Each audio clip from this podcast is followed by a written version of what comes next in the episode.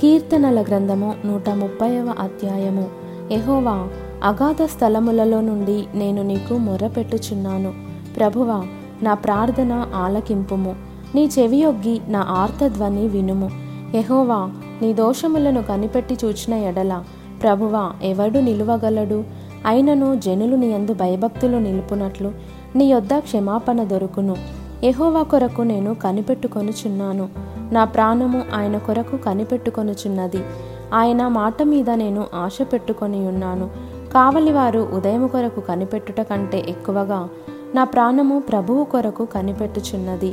కావలివారు ఉదయం కొరకు కనిపెట్టుట కంటే ఎక్కువగా నా ప్రాణము కనిపెట్టుచున్నది. ఇస్రాయేలు ఎహోవా మీద ఆశ పెట్టుకొనుము. ఎహోవా యొద్ద కృప దొరుకును. ఆయన యొద్ద సంపూర్ణ విమోచన దొరుకును. ఇస్రాయేలీల దోషములన్నిటి నుండి ఆయన వారిని విమోచించును.